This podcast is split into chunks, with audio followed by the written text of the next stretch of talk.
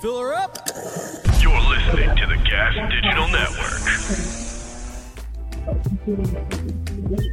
Master amongst gamers says Nothing yet. Of the Ring himself Uh, nothing yet. Did we do our refresh or whatever we've been doing? in the house. Well done. Handled well. That's beautiful. We are live, boys. You. Welcome back. Welcome back. Welcome back. So, How about this for Gas Digital? Instead of being late, we are early for once. Twelve fifty nine on your Monday, halfway through the this is the earliest I ever been late. It's your boy Gerard Michaels here, and to my left at six foot three, and every one of those inches is a problem. the man, the myth, the legend, Mickey Gall. What's going on, Mick? What up, dog?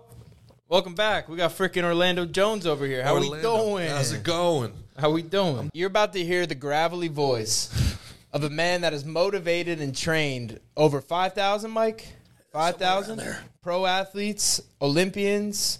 Eh, eh, you heard of him. Mike's probably trained him. It's been a long time. A lot of guys, long time. Some people like crazy people, and for some reason, I end up being that guy. So it always magnetizes yeah. towards me. So, for people that don't know, that don't follow sports, let's say, or don't follow any other sports besides MMA, give us the elevator pitch. Who is Mike Barwis? Why do people care? Go.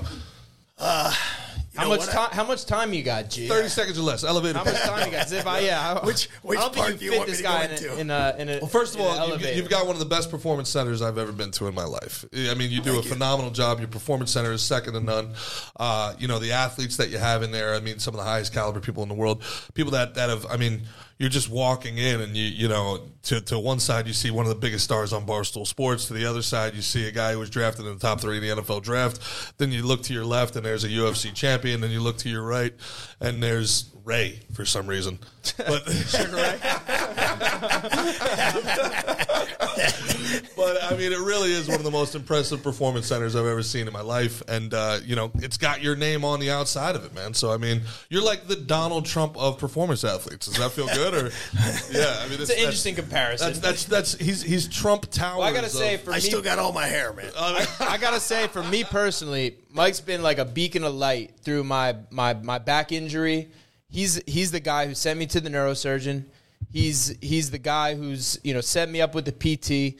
Now I'm in his uh his his strength and conditioning program, and I feel like I I said the other day I feel like myself again.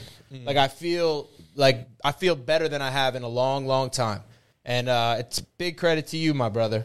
Yeah, much appreciated. And I know I'm not the only one with stories like this. You know what I mean? Like you, you've you, you've changed a lot of people's lives for the better. Man, I, I appreciate that. You know, and honestly, the only reason I get up every morning is what you just said. It's uh, it's what I aspired to be my whole life, impactful in the lives of other individuals. It's uh, it's who I tried to be every day, every minute of every moment that God gives me. And uh, if I'm not, then I'm failing. So I think uh, you know the opportunity to work with someone like you and see your life grow and and and, and see you return to the man that you want to be, that you expect to be. Everybody has a certain structure and strength inside them. Everybody has a gift. Everybody has greatness inside them. Greatness isn't in the floor, it's not in the chair. You don't find it in that fancy building, it's inside the people. And the reality is, my job is to get it out.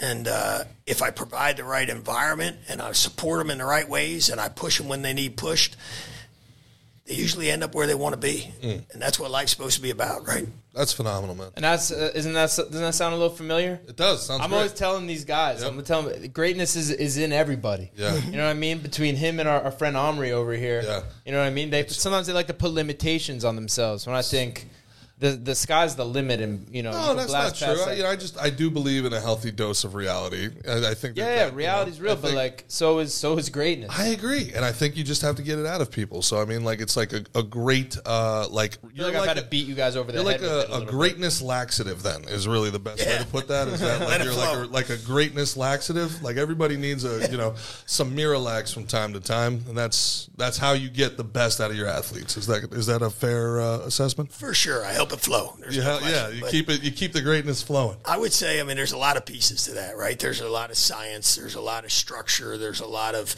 of understanding the situation, understanding the mind, understanding uh, what you have to do to create the cellular adaptation, but also understanding the heart, the desire, and the direction. And sometimes when we say reality, reality is a perception. What you perceive your reality to be is what it is that day. And the reality is often you're greater than what you think your reality is. Mm-hmm. You've set your reality based on fears and limitations. And fear stands in the way of everything you want to achieve in life. If you get it the hell out of the way, you can usually achieve anything you set out to. Does that mean that a man that weighs 370 pounds is going to be the fastest man in the world? No. Can he be faster than he believes he can? Absolutely. See that that's where I tend to fall on it. Where I tend to fall on it is, and we, we had this. So just to get you caught up, Omri is our producer, uh, great great guy, five foot uh, six Israeli dude, and, and the idea is uh, wait, maybe I'm I- five eight. I'm five eight. five seven. So the uh, the Five, idea, so so we're we're sitting here going like, okay, if if he trains as hard as he can, if he really puts his mind to it, if he does everything he can. Uh, you know, he could be one of the best basketball players in the world. And I said, no, that ship sailed. That's they can't. Now he can be a better basketball player than he ever thought he could be, but he, he has physical limitations that he's not going to be able to overcome to become a, a top three player in the NBA at this point, at this juncture. At, at this point, yes. Yeah, that's Spud that's. But exactly, I said if if Omri every day, But that's if Omri every day From growing up, he was reaching and shooting and driving to the hole and reaching his arms, I bet he would have grown taller. I, I believe that you like Your that, body adapts I to your environment? Hundred percent. I think he would have grown taller, would have had more ups, I, and he could he could have been an NBA player if that was if he had that burning desire and believed that with all his heart and and uh, attacked it and went after Mm-hmm, it and sacrificed for it. I believe, yeah. So what do you what do you I, I'm always interested in that as well. Like you know, I'm very much into sports science. I, I I love the you know how kind of intelligent professional sports has gotten in these regards when it comes to training. What are your thoughts on what Mick just said there? As far as in your experience, you've been doing this 30 years now. Uh, 33. 33 years. Do, do you find and you and you work with people young? We've seen you working with kids and high level pro athletes. Do in your experience does the body adapt? Where does nature versus nurture fall in, in this uh, in this kind of So there's a law of medicine. It's called Wolff's Law. The body conforms and adapts to the intensities and directions it's habitually subjected to. Wolff, Wolff's law? Wolff's Law. That's a that's a, a firm law of medicine. It was originally written for bone, um, and what that is is is what we do in life is what we become. So if, if we say the body conforms and adapts to the intensities, the intensity. Let's take a squat. The intensity would be 500 pounds. Okay, it conforms and adapts to the intensities and in the directions it's habitually subjected to. So if I place that load on the spinal column, running down through my body into my feet, the body will take that stressor and pull more calcium out of my diet and deposit it into my bones and thicken my bones. It'll thicken my muscle tissue and add more sarcomeres in parallel to let me overcome the force. My connective tissue gets stronger and more rigid. What we face in life, we adapt to. That's the whole principle of everything we do in life to be great at anything, mm-hmm. not just training, not dra- just performance. If you spend every day reading, you're going to be a great reader. If you spend every day speaking, you're going to be a great speaker. If you spend every day training, you're going to be in great condition. Those are different aspects. We are made to adapt to our environment and the, and the stimulus that we provide, which is why people say all the time, "Well, it's you're you're training sports specific." I think that's crap. I think it's a cop out. Mm. I think you're training cellularly specific. You're pres- providing a cell a given stimulus that you desire or want to elicit specific adaptation to. And if you give it that stimulus, it's going to adapt a specific way. It doesn't choose to go one way or the other. It, it adapts the way it faces stimulus. Just like your brain, just like your mind. When, once they found that it worked for bone, they realized it worked for everything. So, yes, do I believe that uh, if I take a pitcher and he throws uh, 2,000 pitches in a year, that his shoulder is going to be levated, internally rotated, and protracted? Absolutely, I do, because the stressors are going to pull those muscles in that direction. If he does that over years and then doesn't counteract that, does that make the body, uh, Uh, the shoulder sit in a different position and then cause more likely bone spurs and other things inside the shoulder? For sure, that's going to happen. So, but that happens in every aspect of our lives. So, when we choose each day, whether it's how we talk to ourselves, whether it's how we train, choose your things wisely mm-hmm. because what you choose in life, you eventually will become. And if you talk to yourself in a way that's limiting and you say, yeah, greatness is in everybody, but my wall is here, you've already ended your opportunity to be there. So the reality to me is don't close doors that you've never obtained until you've done the work to obtain it. I always say you can't do common things and expect uncommon results. Sure. If you do what no one else is willing to do, you can have what no one else will have. Mm-hmm. And I, it's interesting. Jocko says something very similar where he says life is just a reaction to stress. Everything in life is a mm-hmm. stress reaction. And a big part of Mickey's training that he's talked about on here a lot is putting himself in highly stressful environments, getting into the, the hot tub, or not the hot tub, I'm sorry, sauna for, for an hour and then doing the cold bath. And then, you know, what this is something where, again, when I was playing 15 years ago, you got, it was, it was like almost a punishment. When you were injured, you have to get into the cold bath. And now people are, are subjecting themselves to this hell willingly, like to start their day. Do do you think uh, some of this stuff is kind of pseudoscience? Do you think some of this stuff is is predicated on different people at different levels, or do you think there's kind of a universality to this? You know, I, I think there's always science in everything. I think the what you have to be careful of is taking one thing and making it the only reason. Right. Uh, and when I say that, like for instance, years ago, people started this thing where you should stop stretching, right? You should never stretch because if you stretch, you stretch the cross bridges, it makes you less explosive. Well, that makes sense if I stretch right before I sprint at maximum velocity. There was something that they, the, at the end with the cards, they were like, don't stretch before, because we'd always done static stretching. Don't stretch and don't do uh, any high inten- low intensity cardio. Everything should be um, motion movements and high intensity because there was something about it lowered testosterone.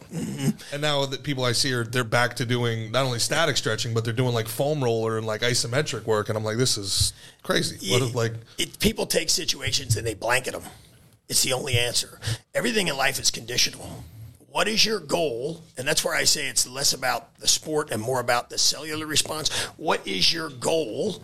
And how do you position the stressors to adhere to the growth in that goal? So, in other words, if my goal is to sprint immediately after this, then I probably should do most of my stretching earlier, warm up effectively, stretch, give my cross bridges the time to return because they do return after you stretch. You're not paralyzed in that limb for the rest of your life. They don't miss contacts. They actually inherently go back, but there is a little more elasticity to that fiber. So you're going to get a little bit more in the stretch reflex and myotatic stretch reflex when you hit the ground. It can be effective. It's where you use it, when you use it, how you use it, and what are you identifying you're trying to use. Uh, 20 years ago, you didn't do Olympic lifts over six reps. I thought it was the dumbest thing I've ever heard in my life. I'm like, if you're talking about hypertrophication, hypertrophication occurs more rapidly in fast twitch fibers than slow twitch fibers. This is a fast twitch movement. Why don't we do it in higher repetition for hypertrophy phase? Well, it's not going to create power. Well, my goal is not to create power at that point. My goal is to create hypertrophication and cross bridge engagement, try and get as many sarcomeres in parallel as I can so I can create more power with more fibers. there's no way any of those words were real words. Sarcomeres. Omri. uh, uh, what- Our- what's our- going our- on here? our, uh, Is this- our audience is am gonna be Googling. Am I being put on here? Yeah, I, mean, I know. I know. I don't hit my sarcomeres nearly enough. That's Yeah. for sure. You gotta step so up them sarcomeres, In, dog. in in lay terms, what the fuck did you just say? So Excuse sarcomere is the, is, the, is the smallest contractile unit of a muscle. Inside your muscle, you have what looks like a come along in your truck. Okay, you're trying to tie your motorcycle down. You clip two ends and you crank that sucker. Well, the two ends, the actin and the myosin, one's a thick filament, one's a thin filament. They hook, they bond, and then they swivel. That's what actually shortens your muscle. It creates a contraction. Okay, when I can get more of those in parallel, it's like hooking more of those clamps up to the car, mm. and I've got more torsion and force. So more of those in parallel. If I go to a strength phase and I recruit more of them per unit of contraction, I have more force. If I teach more of them to fire faster per unit contraction, I have more velocity. And velocity and force are inverse, right? So as velocity goes up, force goes down the human anatomy. As force goes up, velocity goes down. So if I took a, a bench press and I said uh, that I'm going to give you 500 pounds or 135 pounds on a bench press, which one do you bench faster? People say, well, shit, 135. Yeah. I always say, why? Well, it's lighter. That has nothing to do with it, really. The reality is how you deal with weight that matters because they both fall at 9.8 meters per second of gravitational pull, right? Neither one of them create movement. They're both inanimate objects. So you're the mover.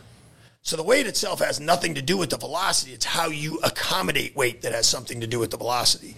So when, when you handle a heavier load, it requires more of those sarcomeres to connect per unit of contraction that takes more time to facilitate those connections. Therefore, it must move slower for a heavier load than it does for a lighter load. So inherently, we have less fibers active at high velocity per unit of contraction than we do at low velocity. That's why we're in strength. We like eccentric loads, time under tension, all of those factors to develop our forces, mm-hmm. right? However, at velocity, we want as many of those fibers to convert to speed as quickly as possible. But if we don't have them laid in parallel, we can't recruit them. Mm-hmm. If we don't recruit them, we can't activate them at higher velocity. So inherently, all of those things are occurring when we look at a cycle. So some people say you should only train at high velocity to be fast. Well, that's great, but you didn't increase your cross sectional area and you didn't increase your recruitment, so you have a limitation. Some people say, well, you should just do the hypertrophy endurance stuff. Well, then you didn't recruit your strength and you didn't recruit your power. So you have a limitation. It's understanding what the cell needs at what time that gives it its specificity instead of coming up with these situations where everything's blanketed. Hey, is it good to get in a cold tub? Is it not good to get cold tub will work for inflammation. It's gonna it's gonna calm your system. It's gonna have a hormonal response. It's gonna put you into more of, the, of a sympathetic type response hormonally. There's different things that are gonna happen. Is that your desire? Then it's advantageous. If your desire is to get rest and calm, then maybe that warmth will kind of calm you down and help you feel like you're tired and, and adjust. So there are different factors depending upon what you're trying to do that make you determine what you utilize for that environment. Hmm. So when we look at the athlete overall, is that is, is that to say that there's always going to be a position where it's a give and take? Is there an optimization level for somebody, or is this the idea like you talked about before, like overload underload training? Like you know, and again, I guess some of this is still very new. We're, we're kind of you know, at the very early stages of sports science in, in a certain way, right? Like, again, back in the day, you have uh, Tom House, right? Tom House writes a book about, you watch everything Nolan Ryan did, and he's like, okay, this is how you make the perfect pitcher. Then he teaches, you know, Mark Prior and all these guys all this overload training and, you know, how, how to, you know, develop perfect mechanics. And then they all blow out and he writes a second book. And that second book becomes a bestseller also. He goes, don't do anything I said in the first book. so It's a good way to keep selling books, yeah. right? Yeah, and and he's still he's still a guru to this day. People work like now, you know, he, he's like the godfather of throwing mechanics. Um, and what they realized was the overload stuff is great. You do get stronger, but then your body, to your point, to your point, you train slower. So why you're stronger, but you can't you can't get that 110 mile an hour whip. Same thing. Guys would always train running uphill, then run the hills, the Jerry Rice stuff. They were like, wait, you should train running downhill too, because then your body learns to recoup faster. Your body moves faster. So there's always this kind of up down in and out type of a situation where it's like, well, that works. It worked for Jerry Rice. Everybody does what Jerry Rice does, and then well, th- nobody turns into Jerry Rice. So that's kind of, I guess, more like what I'm talking about with the reality situation is you can do what Jerry Rice does. You can be in the exact same environment as Jerry Rice. You can even be in the same family as Jerry Rice. You're not going to be Jerry Rice. Yeah, no, I, I think there are things that make each individual unique. That's what, you know, if everybody was just like me, I wouldn't want to be here, I'm frank. You know, uh, the differences in populations and cultures and environments and, and, and how people operate make it fun. It also makes it fun to coach. For me, if you're really saying sports science you're, and you're really implementing it, you're you're identifying the individual, right? Um, we run. I wrote the ARS screen, which is a neural screen that we use for people with disabilities, and we run in multiple pro teams. I run around the world. Uh, What are some of those teams? I run the Detroit Red Wings, Anaheim Ducks, worked for the New York Mets. Uh, I've done a done a ton of teams. So, uh, ran the University of Michigan, ran West Virginia University, uh, and then run centers around the world. Worked with over 5,280 Olympic and pro athletes in 54 sports. So, What do you, what do you think the expectations should, with uh, Brett Baty? You think Brett Baty's going to be a big time big leaguer or what? I think he's a stud. There's no question there. The question is what happens. You know, I mean, I I don't I don't put those expectations in until I see somebody compete at that level because the stressors are different, right? Like uh, I'm not even talking about the physical capabilities. I'm talking about the mental capabilities. Going on to a field and competing in any sport where everybody there is rooting for you. And even though you're in a away game, everybody's still there. Like you're you're a famous guy. And then you go to a place like New York City and compete, and even your own fans hate you. it, can- it, it can be tough, right? Mentally, that's tough. So the question is not only physically what's someone capable of when they start competing with the, the best athletes in the world, but also what are they mentally capable capable of enduring mm-hmm. when they get there. I, th- I think those are all attributes that have to be identified. Some Darin Ruf just all but admitted that it, it, it wasn't for him, man. It's tough. Yeah. It's tough. I mean, I've seen guys that are successful in, in smaller markets, and some of the best players in the league move to big markets. Jeromy Burnitz. they- right? What happens? They disappear. Twice. Well, when you get on there and every week you're you're a bum, and that sits in your head, and you're not actually a bum, Yeah. but everybody's telling you you're a bum. Yankees sits in your Joey. Gallo. Yeah. Yeah. And I, I think like that's where you got to identify your guys, right? So we run that ARS screen joint by joint to determine like what imbalances they have, what forces are stable, how do I balance out their what's happened to them over their life, how do I get rid of their deficiencies, how do I make their, sure they're effective and and uh, antagonist ag- to agonist right to left. Then I say, okay, let me assess you on a force plate. Let me determine how you fire. You know, you might be force related. You might have a lot of strength. You might not convert in an MRSI you- where you don't explode efficiently with your strength or generate power efficiently. Maybe you don't decel appropriately, but you do uh, uh, accel very efficiently. So I got to work on your decel uh, and then identify, hey, how does your posterior chain work in relationship to your anterior chain?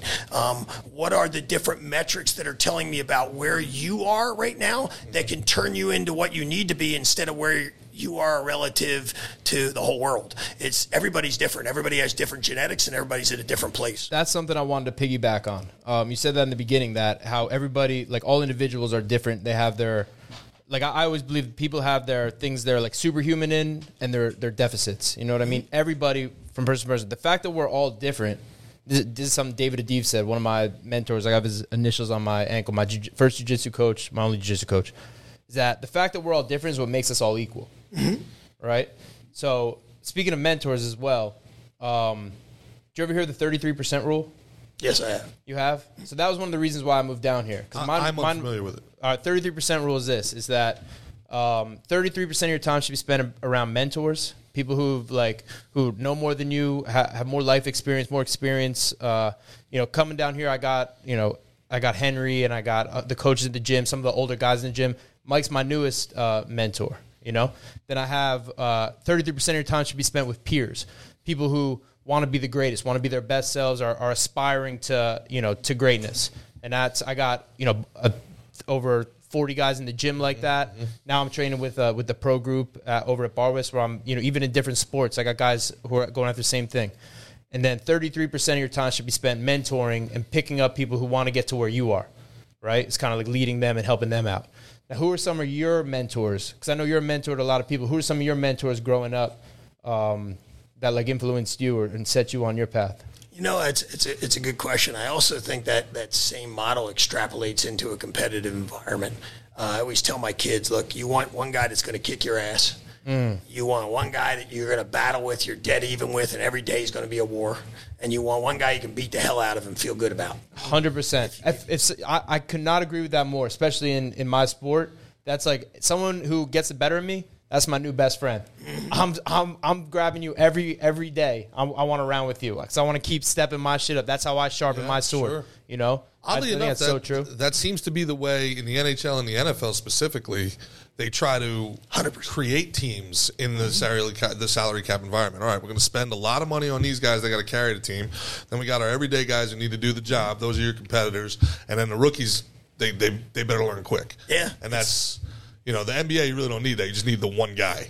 It's the perfect model, to be honest with you. It really is. And, and, and if you want your mind to grow in the right way, it's how you should work, right? Because you're, you're one guy's going to make you aspire to be better. One guy is going to make you learn how to fight when the match is even. And the other guy is going to make you feel confident about what you're turning into. And I think those three things require your soul requires that, right? I, th- I think I think it has to have that. Yeah, you don't want to just be the big fish, just feeling yourself all the time, because you're going to face someone out there who's who's grinded and come up the right way. Sure. Who's had that 33% all ways. How about a 25, 25, 25, and a 25 for sleep? Or maybe, you know. Speaking of sleep, that's a great one. You I lead don't me know. to a great one. Now, you uh, notoriously don't sleep very much. How many hours of sleep do you usually get a night? Three to four a night's about reasonable. Three to four. And some I hear sometimes you'll stay up just 48 hours in a row. Just So if I'm flying with pro teams, obviously I run training centers and then have a lot of people that, that count on me. So I want to be there and do what I have to do to to, to help them. Uh, and I still run professional sports teams. So I'll fly out, work 48 to 62 hours, come straight back, go to work in the morning, and then go home and sleep. So, so, what are your thoughts on Adderall? don't, I don't drink water, man. Water, agua. Don't Wow. even take caffeine. Don't like caffeine. really, I always thought there was coffee in that cup. No, I straight always water. assumed. Really? Watch it No come shit. out. Look at that, straight water. Yeah, that's right. I see it. For me, I can't do it. I'm, I'm, What a I'm beast. highly driven. I got a ton of energy. I love life. I stay on fire. I was born that way and bred that way. And, Mm-hmm. and from my standpoint, like if I take that stuff, I feel like shit and I'm, I get tired. I get tired when I take caffeine. You asked about mentors. I would say like my, I had some. I have a really strong, tough family. Okay. Uh, uh, my dad's construction worker, grind all day long, just Grew up in Philadelphia. Mm-hmm. yeah. So physical man, definitely a guy who uh, who likes work, tough, rigid, doesn't give forgiveness to himself. Is is going to do what he's got to do and accomplish the task one way or the other. Duty oriented. Yeah, driven. My grandfather was a farmer. Same type of thing. It's funny. Blue collar guys. Yeah, and, and, and they taught me that mentality, but they also cared about people. So they taught me that self sacrifice and drive are what I'm supposed to live for instead of being selfish, right? And and, and individual is, uh, individualization, I think it's a big thing right now. People are like, hey, it's got to be about you. And, and I agree with some point, it's got to be about you and in knowing what your goals and what you were designed for, what are your given traits, your God given passions and your abilities. Yeah, Yeah. it's got to be about you. Sure. But to be impactful, it's got to be about everybody else. I couldn't. I You got to give to get. I couldn't 100%. agree with that more. And, and not only that, uh, and I, I love that because I've been struggling kind of with this uh, philosophically with society, in that on the one hand, I, I believe in the holy individual. I believe the individual is, is the the world's smallest minority, and I believe people, special people, can change the world. But I, I think that that has been co opted into this idea that it's okay to be narcissistic hmm. and that everything that came before you was done by somebody who was stupid or morally flawed or in some way it's you know we can just forget the past I, I think that our generation and the generations after us are very much struggling with the gratitude mentality. And we don't and we take for for a remarkable amount of granted the sacrifices that were made to give us what we have today.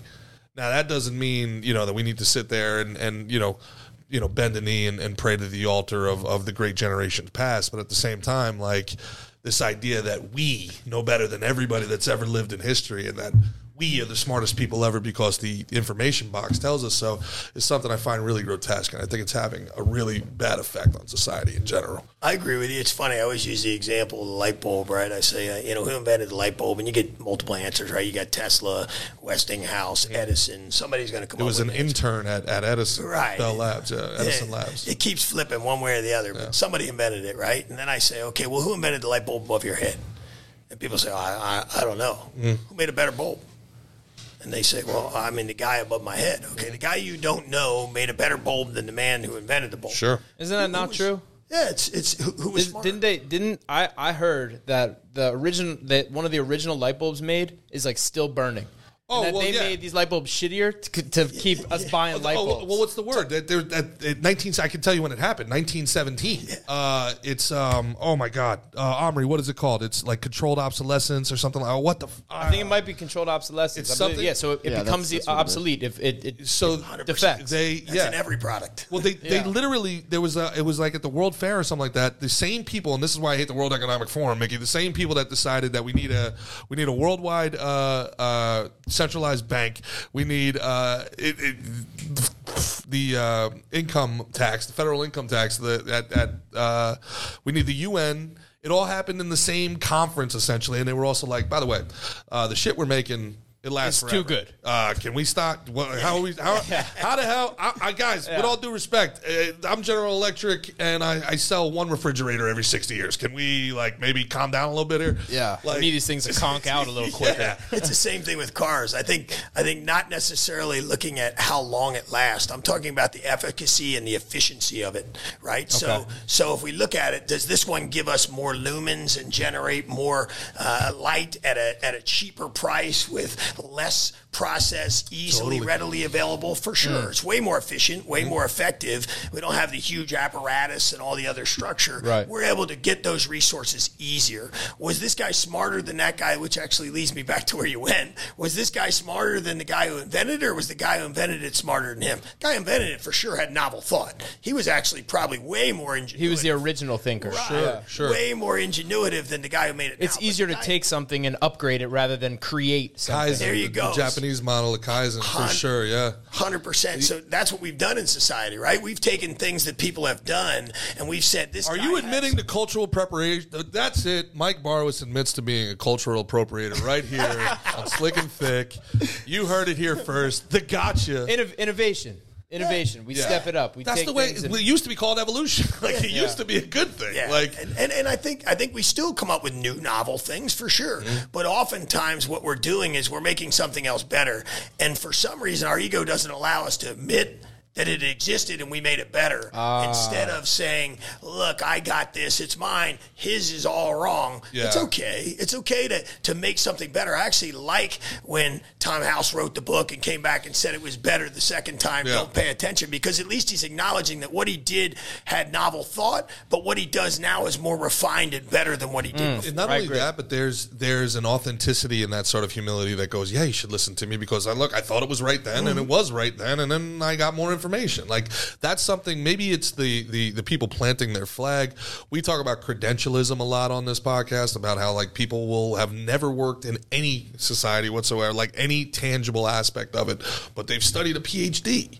And I think one of the things that separates you is that you can read the studies, but you also competed at a certain level to be able to mm-hmm. translate that to somebody who doesn't have the time or effort or energy to understand. And also, you can tell what's bupkis and what's not, because you know Mickey says it all the time. There's there's C degree, you know, there's C degree doctors.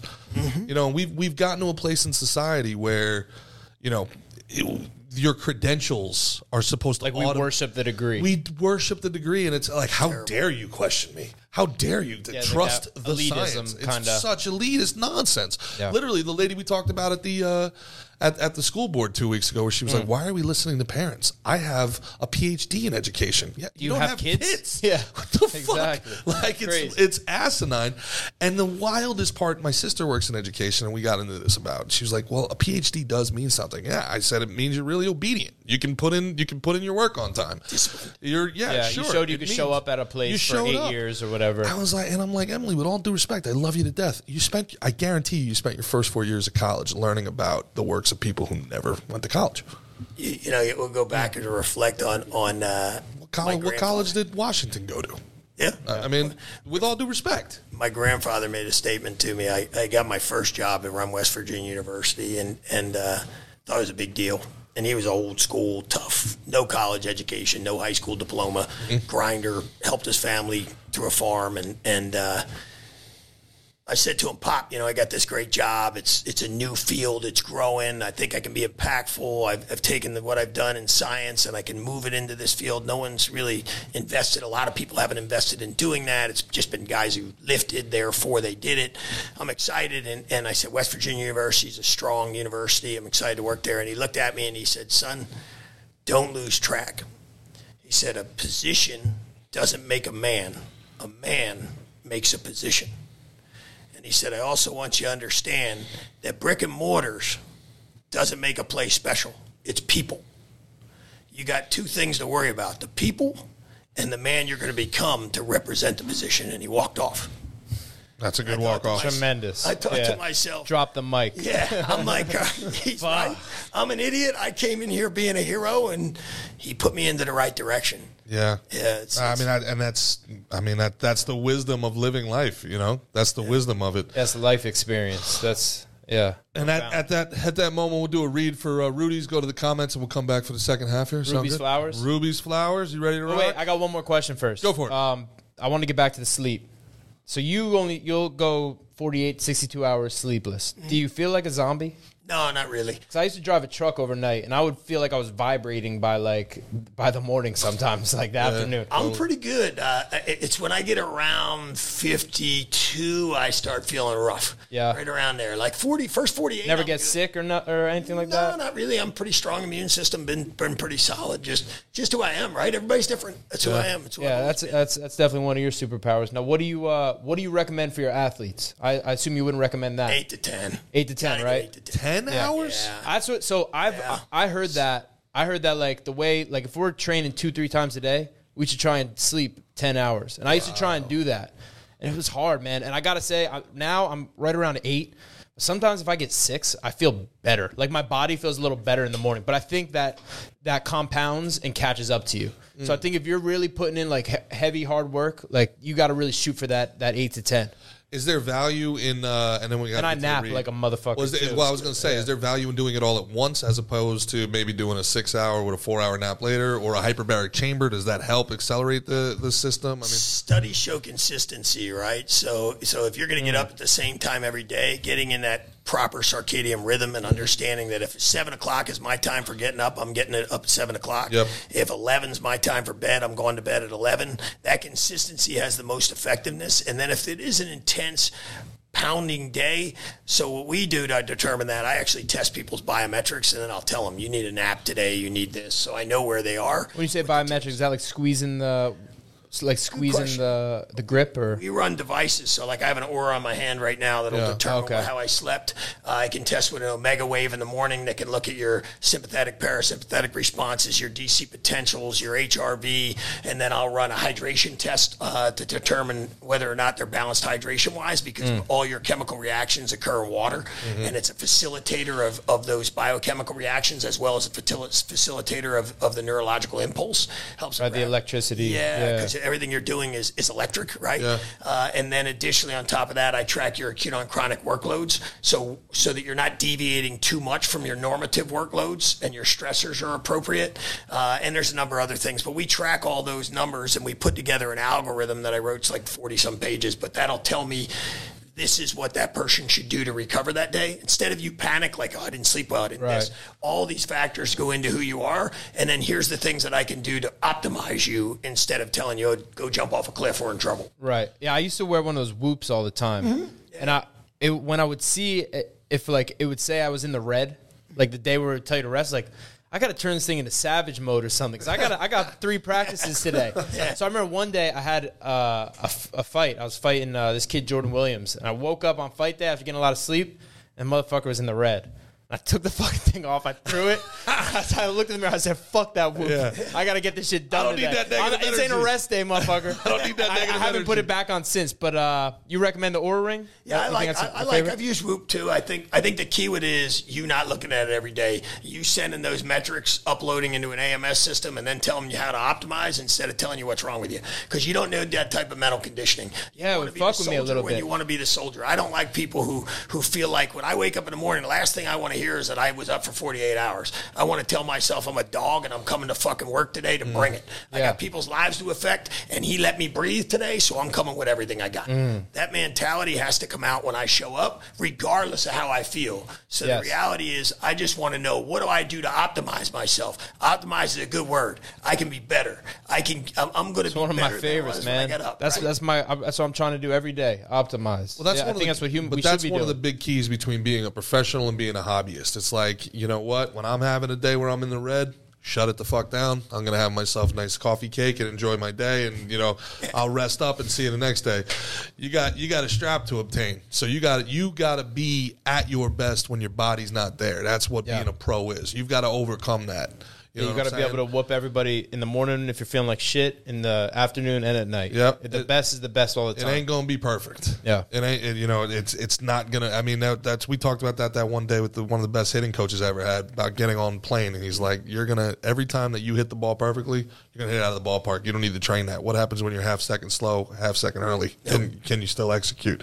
But you know who executes better than anybody oh, else? here we go. Here's the read. It's Ruby's Taking a quick Flowers. Ruby's Ruby's Flowers, WI.com. Ruby's Flowers is a hemp company, but unlike a lot of hemp companies, they sell high THCA hemp flower that gets you high just like a certain funny smelling plant. Their flower has been bred to have high THCA, which is converted into Delta 9 THC when smoked, allowing their customers to enjoy a federally legal high from smoking naturally grown legal hemp. No sprays or additives are applied. High THC hemp flower is a solution for smokers who don't live in a legal state or are simply just tired of getting ripped off by large marijuana monopolies and excess government taxes. Become ungovernable people and go to rubyswi.com. Ruby's Gives you the freedom to get high by smoking the natural cannabis plant the way you want, legally and at an affordable price.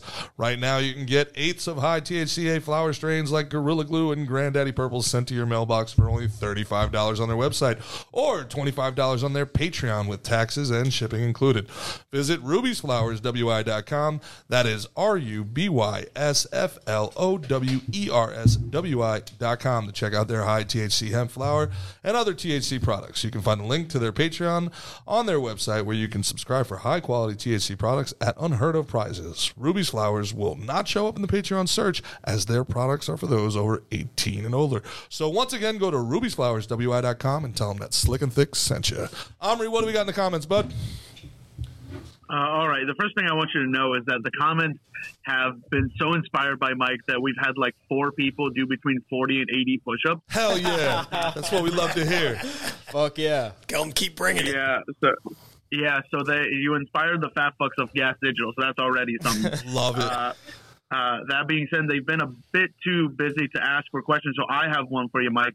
Uh, you probably have a lot of athletes training for you that we're not aware of. Who do you think we should keep our eyes on for the next two, three, five years?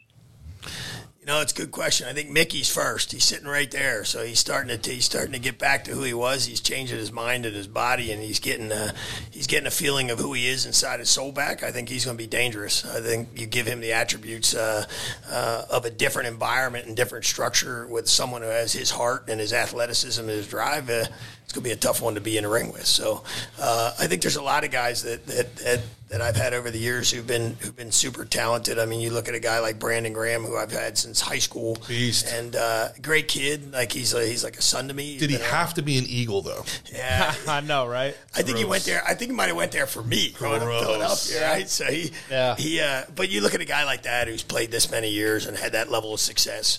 I think those are the those are the ones that I like to to look to. Are guys that have done it again and again and again and again. Jack Johnson, who just played his thousandth game. Jack Stanley Cup. Johnson, man. So I've had him for years. I mean, those guys are 15, 17 year veterans. You know, if you can do that at that, He had a lot of personal uh, things he had to overcome. I mean, tough stuff in his family. Yeah. tough stuff, but an amazing guy. You see those types of that type of consistency over the years. I've had a lot of guys that are ten years and over. Larry Foote for the Steelers, Mm-hmm. who play now. He's a coach for Tampa. You, you look at guys that that achieve that level of greatness. Those are the guys I like. I like to watch because they show that no matter the adversity, no matter the situation, no matter the work, the discipline, the structure, they show up every year. That's impressive to me. is that the common thread that you see from the people that are that that achieve greatness? Is the consistency? Yeah, I mean, at Larry Foote won his second Super Bowl, and everybody was at Disney because they were did that big Disney thing, and it was two days after, and he had his ring on his hand, and he was in a weight room throwing up in a trash can. Eh, to me, go. like show up, right? Like that guy shows up every day. Is he as gifted as other people? No. Is he a more of a, a dog and have more commitment? And does he have more heart? And will he bring everything he's got every minute of every d- every day? hundred percent. That's who he is. That's more admirable to me. Yeah. You know? Yeah. That, that that dog inside. Yep. Speaking of which, Pat McAfee. Yeah. Very high praise for you. They were talking Patty about Mac. they were yeah, you love him. you love Patty Mac. That's your guy. Listen, any friend of Patty Mac is a friend of the Slick and Thick Show. He's talking about bars. He's going, he's a dog. He's a dog. He's a dog. Yeah. Yeah, West Virginia dog.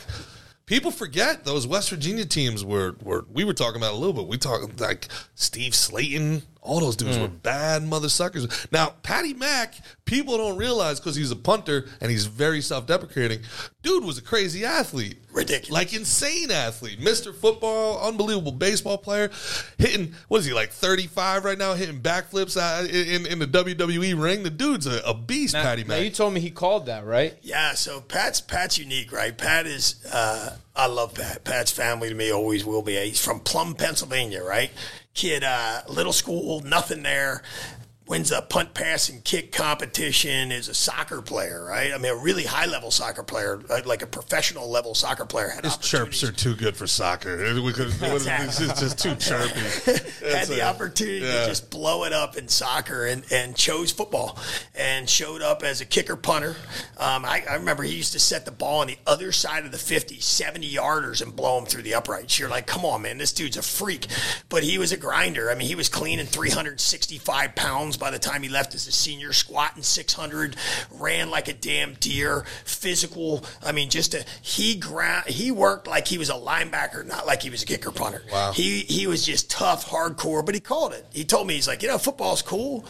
I want to be great, but there's other things I want to do. And this was his freshman year. Really? And I said, uh, yeah, what do you want to do? Because he's always a damn comedian. That's not a show. That's that's Pat. Yeah. So Pat looks at me and he's like, Coach, I watch. I want to be a stand-up comedian and I want to be in the WWE. And I said, well, go get it, dude. What are you waiting for? that's Stop funny. making excuses. Fucking do it. Next thing I know, he's in the WWE. He called that shit. And he's got one of the biggest shows believed. in TV. So we so we have a, a mutual friend, friend of the friend of the program. Uh, Christian Sokoli was a, a draft pick, great guy. He's the first Albanian ever drafted in the NFL, playing in the USFL now. I love my, my big Malacca there, 6'8", 300 some pounds, runs a 4'8", just a numbers machine. And he was friends with Mac when he was a practice squad guy, ended the roster guy for uh, Indianapolis. And Mac, and he tells the story about McAfee going, you know, man, I don't know how much longer I want to do this NFL thing. I want to be a comedian. And Christian's like, you can't be a comedian. You're not funny. You're not funny. Christians do the opposite. Like, come on, man, just kick the football. You're you're, you're not funny, man. And now a couple years later, Pat Mack is Pat Mack. Got one of the biggest shows. Yeah, and Christian's trying to get into Hollywood, trying to do some movies and stuff like that. Gives McAfee a call. He's like, "Who's this? exactly. I don't. Who wasn't funny? Yeah, who's funny now, motherfucker? Shit. That's great. Pat's world class, man. He's got Pac-Man Jones on there too. So I trained Pac too. I had Pac some freshman year all the way through. Yeah. Had all those guys. That's another Steve dog. Slade. I always liked Oh, him. Always man. liked Pac Man. Pac-Man Jones. Scrappy, bro. That's right. Yeah. tough, uh, tough, tough early upbringing, and and uh, and made it through it. You know, I mean, uh, uh, people gave him a lot of discredit for for his early decisions, I think, but. That kid's heart is gold, man. He's a good person. He's got a sound heart. He's he's been through a lot that people don't know, and, mm-hmm. and that, that it's easy for us to judge when we don't. But I love that kid. He's he's a fantastic human being. Come a long way. Well, let's talk about that for a second because that's something I find very interesting as well. The idea now he's talked about Pac-Man got him in trouble. Adam Jones, like there's two different people with it, mm-hmm. but he also says Adam Jones couldn't have competed in the NFL. Pac-Man, he needed Pac-Man, and Alter ego. you need that. And it, A lot of people talk about that. Deontay Wilder, he's the bronze bomber when he's mm-hmm. fighting. Like there's, you know what I mean? It's it's like a, I- a switch, uh, a, a switch flip. I totally get it. Like I literally, Gerard Heron is one of the least funny people on planet Earth. Gerard Michaels can make a crowd laugh, like, and it's not the same person. And if you put Gerard Michaels in in a room full of serious people trying to talk business, I, I'd be too silly. They'd be like, "Get the fuck out of here, wasting our time." It's it's, and I don't even feel like the same human being. This is why I'm interested in in the topic. Like I literally will stare in the mirror until I see Gerard Michaels. Like I see it. It's so, I, and I know I sound crazy when I say that, but it, it, I can see it differently. And when you look at guys that do that and they're training, right? Training with a purpose, you see that they're training for a certain level. How hard is it for these guys not to allow? We saw it happen with Ray Rice. We saw it happen. Like you're getting millions of dollars to be this person, you know. And if Ray Rice had hit somebody that hard on the football field, he got an extension for it. And then you hit the wrong person in the wrong place, right, ended his career you know, and, and and unfortunately, rightfully so. I know Ray, and I always thought he was a great guy, but you can't do that. These guys are being trained, and that you're you're pushing people, like you said, they're pushing themselves to the absolute limits of their capacities. How much responsibility do these organizations make sure you know that these guys aren't going too far? A, is it the athletes' uh, responsibility to make sure that they're able to turn it on and turn it off? H- how can we stop these situations that seem to be occurring more and more, not less and less? Investing in people. I think. I, mean, I'm that guy, right? So I'm I'm that guy where if you stick me in a, in a competitive environment when I'm coaching, that's the funny part about Pat and and and and uh, Adam Jones, right? They're talking on on on the show about my intensity and the craziness and the aggressiveness and how ballistic it was and how you know it pushed them to a different place and taught them their limitations were way way higher than where where they had originally set that that that bar. Um, I'm that guy, right? But I got to turn it off when I get out of there. And, and that takes mentorship because I was taught that. I was taught by my father, my grandfather, my mother. It taught me that, look, my grandfather used to say all the time, your greatest strength is your greatest weakness. Yours is your passion and your intensity. It is by far your greatest strength. It is also your greatest weakness when you don't control it.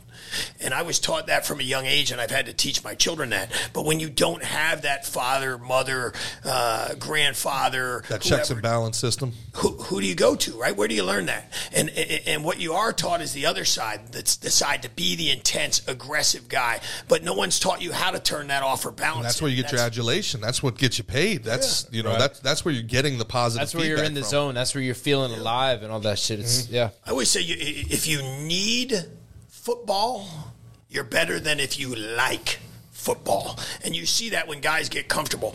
Like a lot of these guys, this is their road. This is their way out. This is their only road. Mm. So I need football to be successful. I need, need football to be admired in their mind. They don't necessarily need it, but they need it to be successful. They need it to be admired. They need it to to to get away from the ghetto or get away from the environment that they grew up in. Mm. They need it to be relevant and special. So they're going to play like they need it because their life needs it to survive. Sure. Whereas if you just like it and you got everything else, it's tougher to go out there and go to war every day, guys. No different in fighting. No It's hard doubt for uh, about a, it. it's hard for a king to get up and go to war when he sleeps in satin sheets. But then what 100%. happens? What happens when the warrior returns from war and there's no more war to be had? Mm. That's where they need mentors. And that's, you know, it's funny. I was just, I won't say who, but I was just on the phone with an NFL player who, he was in season 11. We're in the weight room and I'm getting ready to train. And he looks at me. He just had a little girl. And he looked at me and he's like, man, I don't, I don't really like football anymore. I don't want to play. I feel like I'm missing my daughter. She's she's growing. Life is changing. I'm good on money, but this is what I do. Mm-hmm. And I said, stop there. And he looked at me. I said, it's what you do. You're right, but it's not who you are. So I want you to understand there's a difference between what you do and who you are. We sell kids every day that martial arts are bigger than them. Football's bigger. That's bullshit. Nobody is going to watch a football game unless someone shows up to play it, guys. Mm-hmm. The person who plays it makes the game watchable. If I took a bunch of local guys and stuck them on the street and we played a game, you think the whole world's going to turn it on? no, it's not going to happen. You are Nobody's, what nobody's makes even it watching special. the USFL. Hundred percent, exactly. I mean- you are what makes it special. So the truth is, the value is in in the person, right? It's in that human being. Like I talked about my grandfather stating earlier, and, and the reality is, what makes you up is what made this game special. Sure. And, and the truth is, that doesn't go away when you leave football. That goes with you to your next job Nah, if you find true. it and you carry it. I, I disagree with you. I disagree with you because the, the, a lot of like you talked about their why. Uh, a lot of people that why is hey, I'm hurting, my body's beat up, but I like being VIP at the club. I like the special. I'm just keeping it 100 percent real. I like the women liking me because this is who I am and what I do. I like being a VIP, and the second maybe it lasts for a year after you're gone and then that vip stuff starts dwindling down a lot of people don't lose their taste for that lifestyle the lifestyle goes away before they're ready for it and they're that that's something that they very much So why can't they take that intensity into another uh, craft and, and, and attain well that's it there? that's kind of my question i don't i don't know if they so do That's what he's saying. That's what I'm saying. So I, I think I'm agreeing with you in that you're saying the why is they like being in those places. Yeah. But I'm telling you that's not how they got there. Mm-hmm. They got there because of who they are and what makes them up. They succeeded, and the why was a byproduct of that, right? Mm-hmm. That whole mm-hmm. I like the club, I don't want to walk away from it. The truth is, they think that that game is what made them successful, and that's why they have the club and the party and the girls. They don't realize that the game itself didn't make them successful. What made them successful is who they are and what they've done to achieve their goals. And when they got there, they succeeded in sport, and then people surrounded them because they had that success. You can take those same God given attributes and that same drive and ambition and put it in anything else you do in life. You just have to realize that your success has nothing to do with those cars, the women, and the club. It has to do exactly with what you've done to get there. And Sure. you take those same tools that football never takes away from you and put it into anything in life, and you're successful again. I agree with you absolutely about being successful, but I, I I also, you know, again, I don't think anybody is opening, you know, the the uh, the the velvet ropes for you know the guy who who works as an ambassador for Goldman Sachs. Uh, the way that they are when he was a 10 year NFL vet. his wife and his kids are when they get home and they're taken care of in their life. So that's what it is then. Do you think the maturity comes with settling down? I think you, the maturity comes with identifying in what you do each day as an accomplishment and being successful and impactful in anything you decide to do. I think the challenge is they take that maturity and they, that they, the, the lack of maturity at a young age and they put that same mindset into the club, the parties, the red tape, and all the other bullcrap that really has Exactly. no That's value. it. It's bullcrap. It's shallow. It's fleeting. I Sure. don't. I think it's. No uh, It's a drug in and of itself, though. It's Right. it's addicting. That attention is addicting, is it not? I mean, that's it. It special treatment feels pretty good when you're getting special Sure. treatment, and it's you know, I mean, uh, Fa- Family Guy makes a very famous joke about it, where Peter Peter Griffin is uh, he's a rock star for the first half of the episode, and he realizes he misses his wife and kids and wants to come home, and he's like, "Hey, you know, nothing's better than living the life of a rock star and coming home and being a stay at home dad. I'll be right back." And he goes out back and shoots himself in the head like that was, you know. So I mean, th- there is something special about being special. I, I don't think I'm saying anything that's controversial here, but you it has a shelf life, Mm-hmm. and then you see people they transition out of that very very poorly. you could see transcend it over and if- over. But the people who are, are, I think, aren't focused on the bullshit can transcend that into something even more meaningful. I agree, uh, I, but I, I just I, I see it happening. Unfortunately, it, it you see it manifest. We just saw it. I mean, look at look at what just. I mean, there's there's. I don't want to single anybody out. There's stories literally every week in in in the paper. There's there's people who. You know, it's almost like Icarus. You flew too close to the sun. You know, and it's you get these unbelievably great athletes, especially if they went to a big time Right. college. Like these child stars who are Correct. like, like I, I get what you're saying. You know and it, it, life moves on like all of us. Like we all gotta like life moves on. It sucks but you know we all got ha- have a, a part to play in this world. And sometimes you know i mean look it's not an easy thing for anybody to peak at 21 and live to 80 mm-hmm. you know so how how- you're talking about helping these guys transition. Also how do they how do they get that juice? Because again you can be the best in the world at, at accounting. You're you're not getting the juice of of, of you know playing a, a, a combat sport in front of 80,000 people. There's just no how you going how you going to get that juice and I guess similar to and and I think at the end of the day it goes kind of it's with that purpose, you know, where like there's there's a lot of ex fighters who they miss that that rush where that when you're you know like I, I said before you win a fight there's nothing you can smoke snort shoot or swallow to give you that fucking rush that mm-hmm. adrenaline that high right? And a lot of guys turn to you know drugs and alcohol and because they're trying to kind of simulate that they're trying to they're they're looking for that juice. But I think if you fi- if you know I think purpose is the biggest juice. You have purpose you can you can you can f- put your purpose in anywhere whether it's being a you know being a father uh, running a business running a company making difference in other people's lives. Sure. there's a lot of juice out there. You just gotta you just gotta find it you know? That's what i I agree with that. I'm, I'm a highly competitive, very physical person. But you find, I always say, like I, mentioned it earlier, you've got God given talents, attributes, and abilities, and they're fortified with passion. So if you want to find what you're supposed to do, take a look at your natural talents, your abilities, right? And then find out what you're passionate about. And put those three things into something in life, and you're going to feel accomplished. You're going to feel successful because you were designed that way. That's who you are. Yep. And I don't need to step in a ring and smash somebody's face in anymore. For me, did I enjoy? It? Do I enjoy that rush? Do I enjoy that? Absolutely. Do I enjoy? Uh, I've got 27 championship rings in different sports. They're in a box, guys. I, don't, I couldn't even tell you where the hell they are. I give them to my kids. They they got around the table. They picked them, and I never saw them again. good with our audience let's keep that a secret anyway fine. So, so you look at you look at those. They they're in a, no one knows where they're at. Kids kids pick them. They do what they want with them. They don't matter. It's the journey that matters, right? I always tell people like I could go buy you the uh, NFL championship trophy. I'll give it to you. You want it? And they're like, no. Why?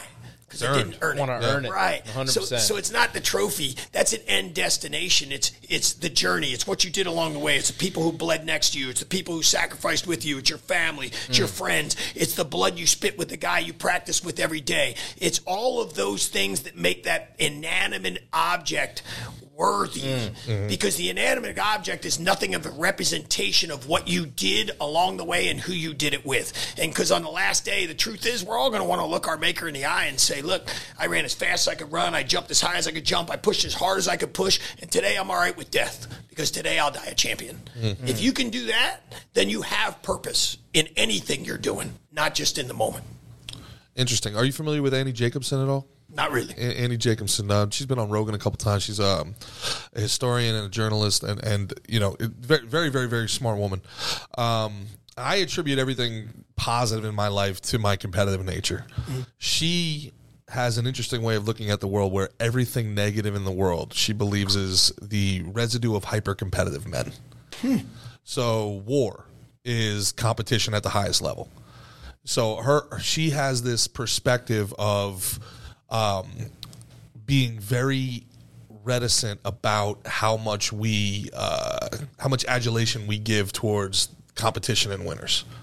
Um, my instinct in that is like, ah, you sound like a stupid commie. But the it's very interesting the way that she extrapolates it out because you take the she says like you take the most highly competitive people on earth. You think the most highly competitive person on earth is a an NFL running back, a, a UFC fighter. She's like, no, it's a Navy SEAL. It's a Navy SEAL. It's, it's a Green Beret, and you take these people, and you know we're right now in like 134 countries. I don't know if people know that. There's difference between Department of Defense, and then there's the CIA. Right? A, a Title 50 can do whatever it wants, wherever it wants, and it co-ops our Department of Defense to do these things. These guys, four, five, six guys, can do um, the tactical damage of a full platoon. And her thing is, is that a good thing? Is it a good thing to have that much that that much value in competition where warfare like I guess you know I'm, I'm taking a, a, many books that she's written and I'm trying to like extrapolate it out. Without highly competitive people would we have war? Is her thing. Without competition for resources would would people be banging at each other? Where would we be? What is a world without competition and what's that look like you know that that's her like thought exercise My concern would be you would still have evil men. And the reality is, if you didn't have somebody who was competitive with evil men, you would have the indifference of good men. And if you have the indifference of good men, you evil men will rule. And you'll end up in a bad climate and a bad environment. Just me thinking off the top. I love that That's a great answer. That's a great answer. So I mean the i the idea is now that circles back towards the purpose that you're talking about. It's having it's having that dog, that competitor, and then making sure they have a proper north star. yeah, you harness that for Yep. good. Yeah. Yep.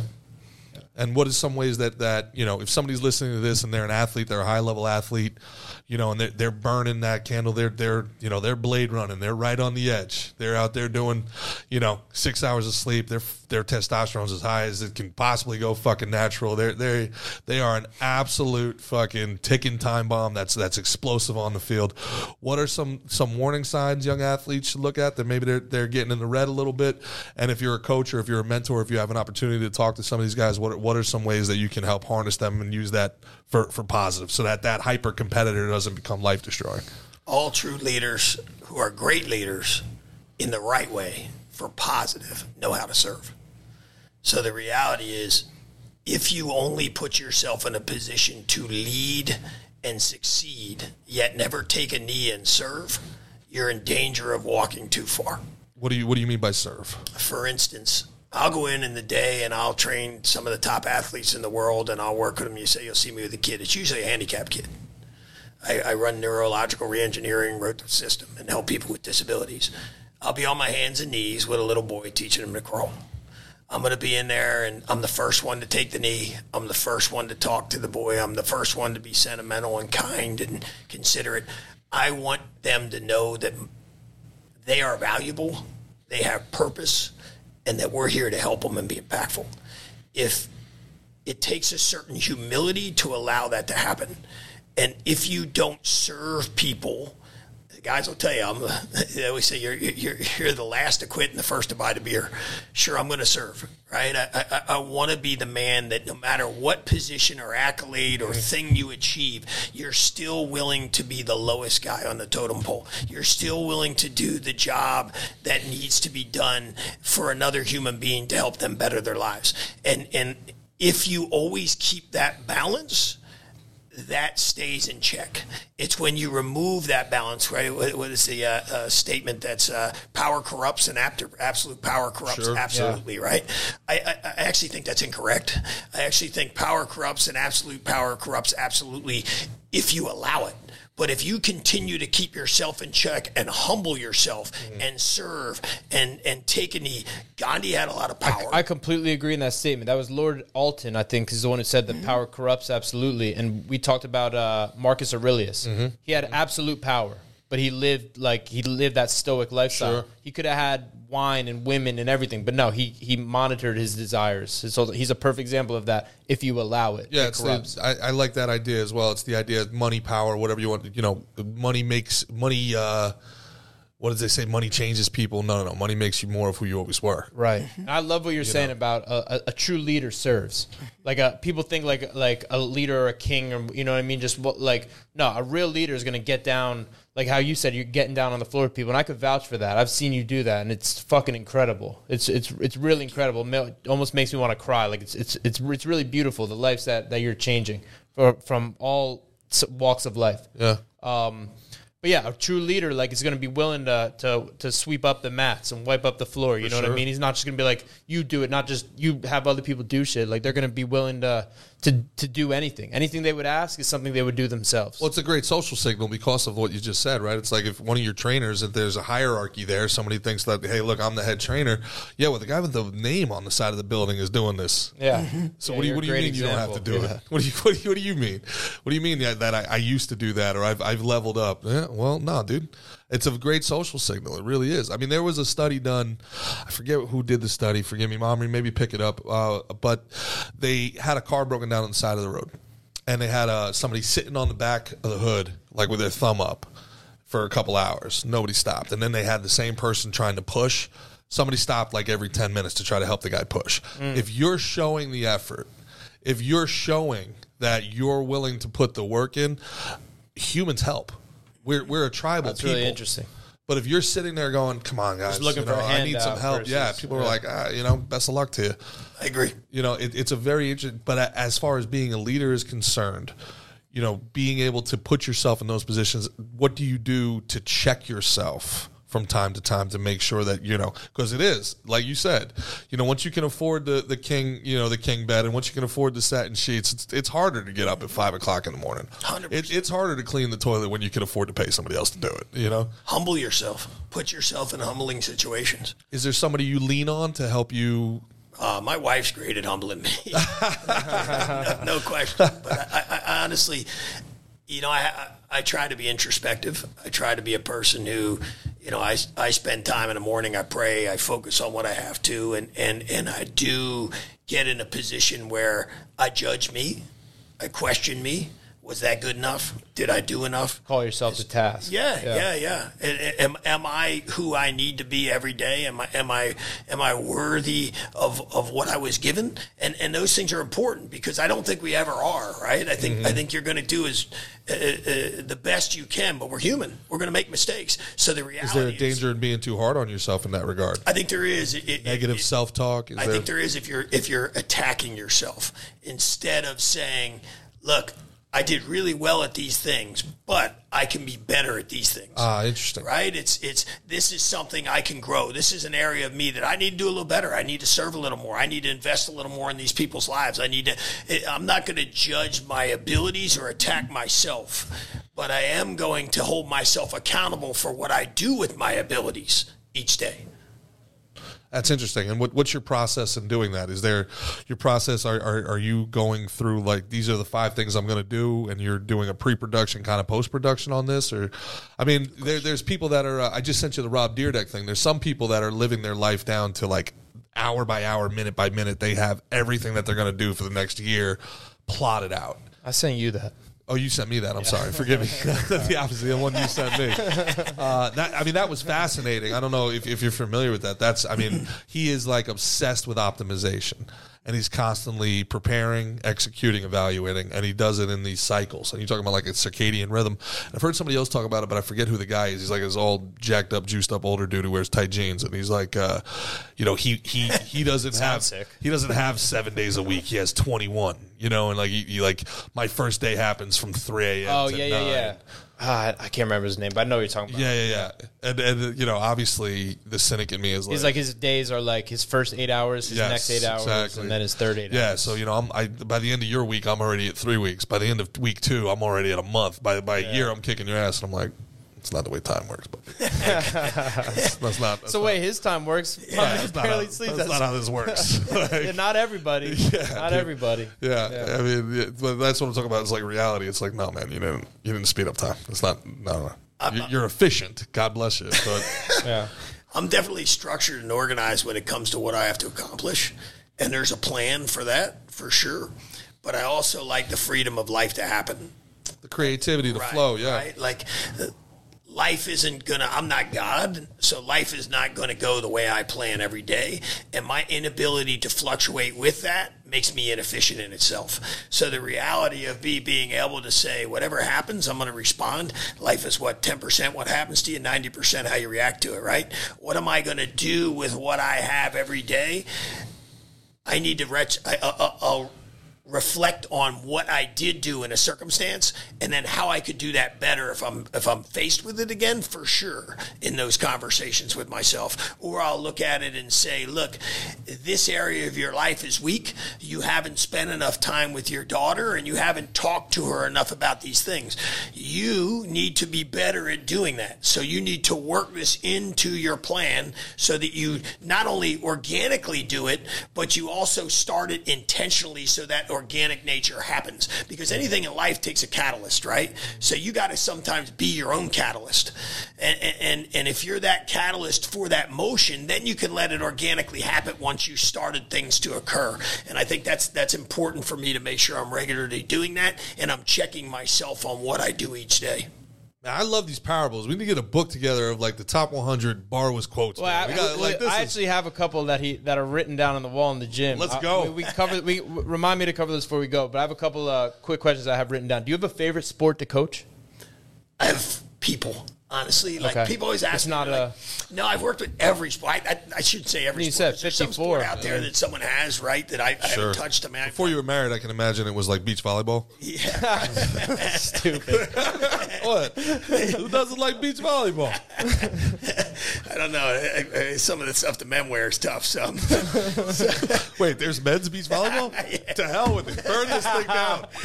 oh, we thought that's what you were talking about. All right, I've been in Orlando. I was in Orlando all week. I'm sorry. Forgive me. Forgive me. Anyway, I think you find every sport and every position in every sport has something special about it. And it's really like the type of person because certain people fit certain positions, right? Like certain mentalities fit certain positions. When you're in football, I could tell you the difference in each position, what they're going to be like, how they mm. think, how they talk. They fit those positions.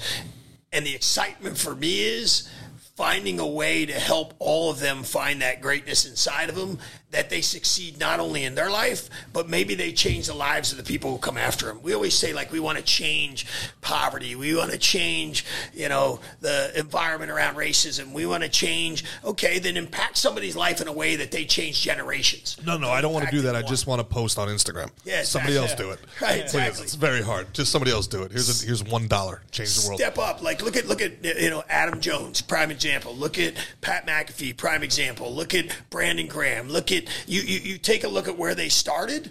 None of them have what they have. None of them had that. Every one of them struggled, fought, faced adversity. Each one of their lineages has changed for generations. Mm-hmm. Their kids will have better schools. Their kids will have better environments. Their kids will have more positive influence. Their kids will have better financial wherewithal. All of those things have changed, pulling them away from the societal norm that condemned them in the first place. They've So the ended that generational poverty. Like, yeah, they've changed. Well, Yeah. y- yes, yes, yes, and no. Because the if you believe the Chinese, they have the three generation rule. They think all uh, the third generation loses all wealth.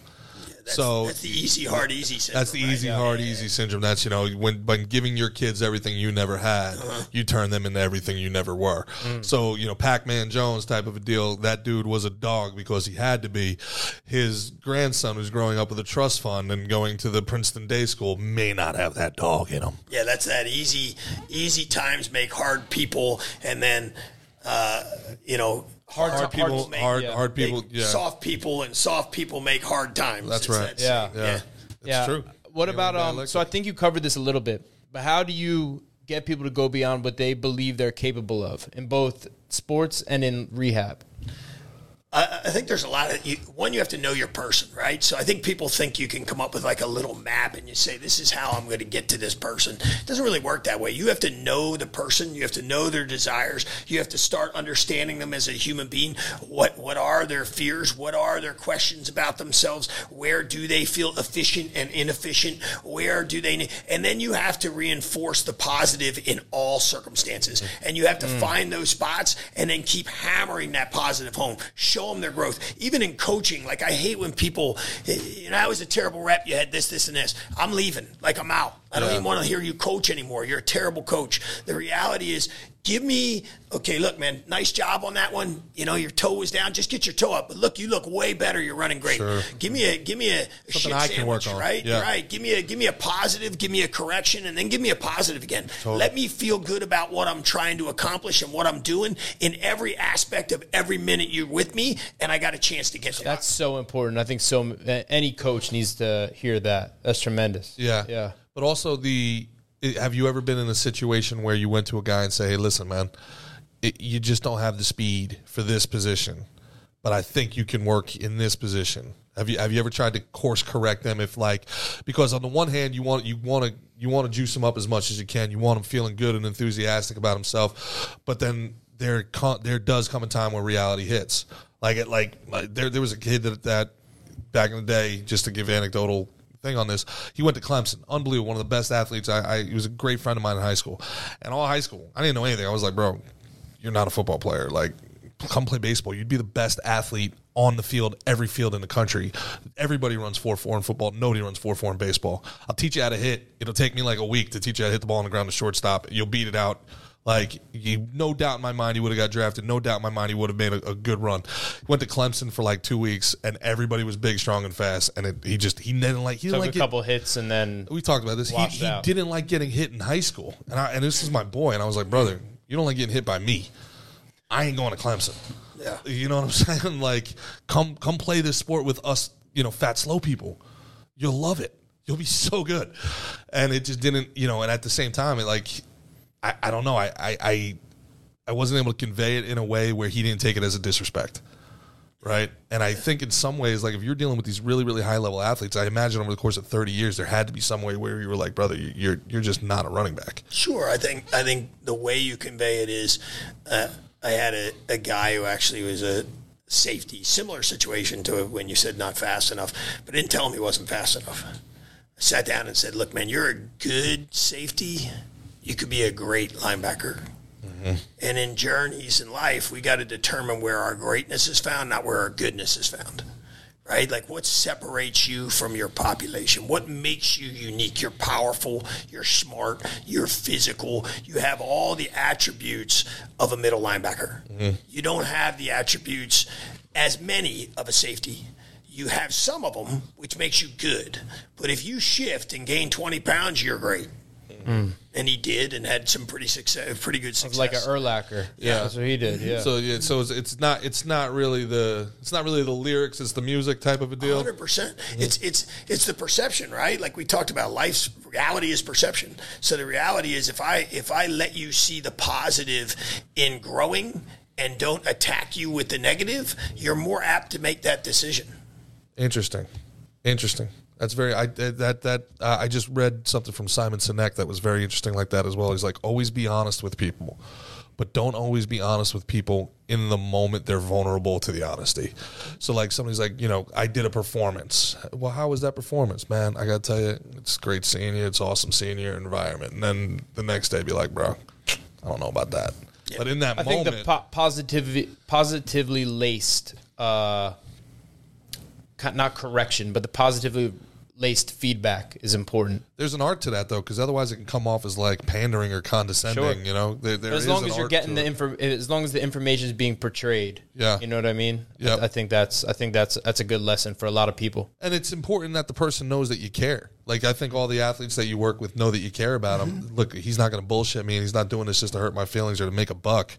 You know, that's that's important as well. You got to really put that equity in with the athlete and or the person in any regard. They you have to have that equity with them to be able to be honest to, to somebody who's vulnerable to you like that. I agree. I think I think the other piece, like you said, you know, they have to they have to know you care to, to care what you know for sure. And I, I, th- I think the other piece is when you do sit in there, you're still being honest. You're just you're just not condemning them, right? It's it's it's funny. The first question was, well, what attributes don't I have as a safety? Okay, well, let's look at all the people who are safeties and how fast they are, and let's look how fast you are. You're not as fast as them. But I got game speed, man. Hundred percent. But but my reply was, now let's take the linebackers and look at the same times. You're faster than them, so you're in a position where, it, and your mindset is more aggressive. Yeah. You're more thought. You know, you like to understand the, the offense and what's happening. Sure. It's perfect for your fit. You can s- keep jamming yourself into a round hole, or you can fit in that square hole and knock somebody up. It's really interesting safety too, because I mean, we're watching this now. Big Giant fans. Landon Collins is going through this. This was an All Pro safety, and now you know he got released, and now people are like, "You can be a great linebacker," and he's like, "I'm a pretty good safety." Like, eh, "We're gonna release you." You know, I mean, who was the guy with Dallas back in the day that they wanted? To, they made they wanted to make him a linebacker, and he was like, "Not a sa- uh, Roy Williams." Yep. Roy Oh, yeah, Williams. yeah. Great safety for one or two years, and we're like, "Hey, move the linebacker." He's like, "Yeah, I just retired." Yeah. Uh, Roy Williams is stud. Was he Oklahoma? yeah, Oklahoma. Yeah, that's stud. right. Stick. Yeah. He could hit first Yeah, couple oh, yeah. years, big time. Why uh with the dragon logo? Uh with Barwis. Where did the dragon come from? So that's a reminder for me. Uh, it's a good question. No one ever asked that. Uh, when I was young, I was. I told you my grandfather said I was I was very aggressive, right? I'm very passionate, very aggressive, and it was my greatest weakness. But it was also what made me good at what I do and everything I do. Um, so when I was young, the people started calling me the dragon. They're like, when that switch flicks, he, he loses his mind. Like he's he's over the Fire top. in the Yeah, eyes. He loses his mind. It all goes away. Everything in front of him is going to die, and and he's coming out the other side. Scorched earth. Yeah, and I and I think uh, you know I hit a point in my life with trying to balance that and come up with a, a, a good spot where I knew when to use it and I knew when to hold it and I knew how to use it for good. But I when we came up with the logo, we chose that, or I really chose that because it's something that I want to remind myself of every day. That when I look at it, that it's there. But I got to know when to control it and how to use it. It's a good reminder. for Harness me. that energy. Fascinating. That's uh, Jordan Peterson talks all the time about the dragon of chaos and the idea that you know you you can't just you can't put the fire out completely because you have to be a dangerous man, but you have to control the dragon of chaos inside. That's very. I'm imagining that this came before Peterson, right? This Yeah, is- a long time ago. He's, he's a lot younger than me. well, that's pretty interesting. Wow, that's it. That's uh, uh, very fascinating parallel, man. yeah, Uh, let me we also uh, have a question for Mike from the chat. Uh, it's uh, this is from our good friend Runaway Slav. Mike, having worked with so many athletes, what variation in sports medicine and training have you seen between country and country and continent and continent? Uh, more specifically, most unique, extreme, and just outdated training methods. Interesting. Good question. I think uh, I think all the different areas of the world have addressed performance training from a different perspective initially. Um, I think Europe went heavy into sports science. America went heavy into intensity and training. Um, I think you're seeing now the combination of both. Uh, do I think that uh, America was inefficient? I mean, obviously not. And we got more gold medals and medals than anyone else in the world by far. I was, we're over 700 the next country. So obviously we're pretty good at development and we've got some pretty good athletes. Um, but at the same time, I think uh, other cultures could get better at increasing the intensity of work and and making sure that coaches are more engaged in motivation, direction, support, and lifting someone beyond their normative levels or taking them to a pinnacle. And I think in America, we've got to keep growing in, in implementation of the science, which we're doing very well of doing so. So I think I think there's been different approaches, but I think everyone needs to kind of meet in the middle to be really good. It's no different than when strength and conditioning first started. There was the medical side and there was the performance side, and usually the medical side knew nothing about performance and, and, any way to apply it, but they were trying to give directives. And the guys on the strength side and the performance side didn't know a damn thing about science, but they were trying to give directives, and neither one liked each other, but they both needed each other. It was the same thing then, and I think it's it's it's it was that way for maybe 15, 20 years ago, where there was the progressive science that grew in other areas like you know England and Australia and other places where you had that that growth of sports science, but the coaches weren't really as efficient uh, at at getting into having that relationship and that soul drive, and couldn't get out of the athletes what other people could, and didn't when it came to coaching implementation and, and structure of programming weren't as sound. However, now I think you're seeing guys that were really sound at the secondary part and didn't have any science are starting to step back and learn the science. So I could see that happy marriage in the last five years that's that's starting to head things in the right direction. I think we're all going to end up in the same place. What What are your thoughts on to double down on that question? What are your thoughts on uh, performance enhancing drugs and their you know their value or or not value in in the uh, performance environment.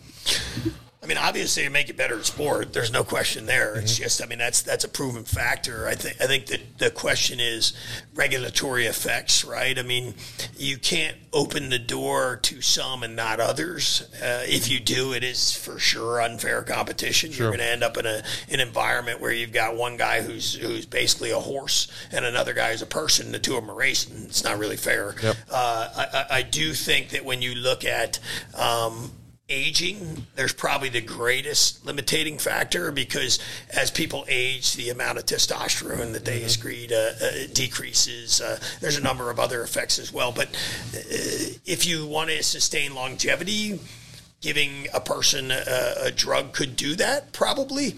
Is that fair? If one doesn't and another doesn't, I would say no. Um, if a person's injured, using them to heal them, I like sometimes I don't understand that as uh, for a process, but but uh, Yeah, it's almost like a death sentence. Like, okay, this guy could take this, come back, and perform, right? But well, no, he can't because that, that's you know, yeah, I, I think the rules are there for a good reason, though. I think I think we have a you know you don't want people to exploit it, right? You don't you don't want uh, Johnny to uh, take a performance enhancing drug to recover, and then he comes out and dominates people who he's not anywhere near as talented as and hasn't worked as hard as, and they don't have the drug. That's the difference, right? I mean, so I, I, I think there has to be a balance. Where it's going to go, I don't know. I, I kind of like the fact that you that you restrict it and you limit it and you don't and you don't permit it because I see the work. So I see the guys that put in the work. I see the guys that grind. I see the guys that go through the punishment. I see the guys that struggle. I see the guys that dedicate their lives to what they do. I see him come in every day after coming off a, a you know a serious spinal issue and and recover from that and fight for it. That doesn't come free, right? Mm-hmm. So another guy that takes the advantage of going into a ring with him and he took a steroid and he didn't, that's bullshit. Yeah. Because you're you're beating a guy who outworked you not because you're better than him because you took something. That, got away with taking that- something. Yeah, that's nauseating to me. That makes me you, you shortcut the, the the dedication and the drive. The journey wasn't yours; it was someone else's. so I if don't you- like that. If someone takes something when you're training them, do you refuse to train them, or are you aware of it, or I have in the past. So I have in the past told guys, look, I'm not training. You got to get off it, or I'm out. Uh, sometimes you don't know, right? Sometimes you don't know. Sometimes you do. I think. I think you know. I'm not. I'm not condemning the use of uh, if a guy breaks his leg and he's got to heal faster, and and it's a prescribed medication to help him heal faster. I want him to heal, right? I just. I just don't want him to have a competitive advantage from it. And if you're going to open the door to drugs, then you got to open the door to everybody, right? Like you can't open the door to some and It's a slippery uh, slope. Right. Yeah. Like it's it's it, it gets too delicate because you well, guys over the age of 35, I can get them back to their normative value of their hormones. Okay, so you pre-tested them, you know what their hormones were when they're 20. Why are you making them 20 when they're 35? What about the last 100 years of athletes that were done when they were 35? Yeah. What about like Yeah. it's it's really like it's it's a tough door to open and I don't like if it is open, I'm cool, right? If everybody's open and it's fair and everybody Right. agrees to it, that's one thing.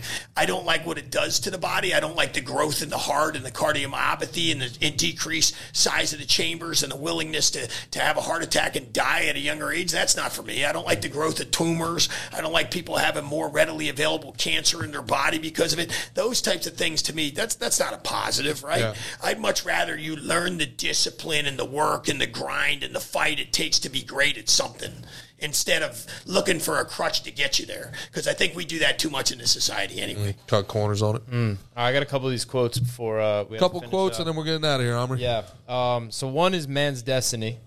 Uh, but the first one I'm going to re- read doesn't have a title. It goes Paralysis invoked by fear instills staggering waves of discord in the heart of man. In moments of crisis, we must control the emotions that envelop our reality and instead speak into our soul the purpose of our creation. We were destined for greatness, and greatness only evolves in a man with a fearless perspective. It is our ability to find possibility within the crux of, tri- of tribulation that separates our successes from failures. God's glory is seen most clearly clearly when humanity triumphs over the adversity in the world. That's one of your great quotes. Yeah. I imagine you wrote that while wearing a uh, Centurion helmet. Is that like you know? But you, you haven't heard Man's Destiny yet. Um, this one's a little is a little tougher. Do you now? Do you know these by heart? I know most of them. Uh, can you help me with man's destiny? 'Cause I gotta. I, so here we go. All men were not created equal. This is merely a farce. Some men were born superior, yet yet never pay the price to have their talents come into fruition. Instead, they sit. See, I, I took a picture of it, so I got to like scroll back and forth. Uh, this is in the, from the recovery room. Shout out uh, to Rob Costa, a great guy. Uh, idly, they sit idly by and accept the the the morality that passivity provides. They succumb to the virus of a lazy nature and become cohesive to the normality of man. It is only the warrior I got to scroll back. Who accepts the burden and acknowledges the obligation in his it, it, to his line that commits the ultimate testimony to his creator. Bear your burden, for only one has chosen to harness the weight of your cross. Your destiny lies within its crushing sinews. That's some deep shit. it is through pain and hardship of the journey that victory is granted. Go to the next part. Establish your legacy. All you stand for and those you represent will reap the benefits. I just got uh, goosebumps. Um, reap the benefits or suffer the consequences of your actions. So do not waver when you feel the strain of your bones and the pain in your soul. It is temporary and will pass. The years of punishment and pain you endure, defeat unacceptable, defeat unacceptable surrender, impossible, and, do- and domination inevitable. When it is time to fight, fight. Let the blood that courses through your veins run cold. Unleash the demons within. With every essence of your existence, punish those who oppose you. Let not pain nor blood loss subdue your rage. Embrace the pain, for it is the only way we know we are alive. When the dust of battle settles, the glory goes to the man who is willing to fight against all odds, even in the face of imminent defeat. Knowing that he does. Shit. Knowing that all he does is all he is. We got one more little paragraph. So I ask you, who are you? What do you stand for? When you awake in the morning, do you desire conquest? Can you withstand the stresses of this world? Will you rise to the to the level necessary to achieve victory? Have you prepared your mind, body, and spirit for battle? Will you walk the untraveled road untraveled road to reach or read to reach your destination?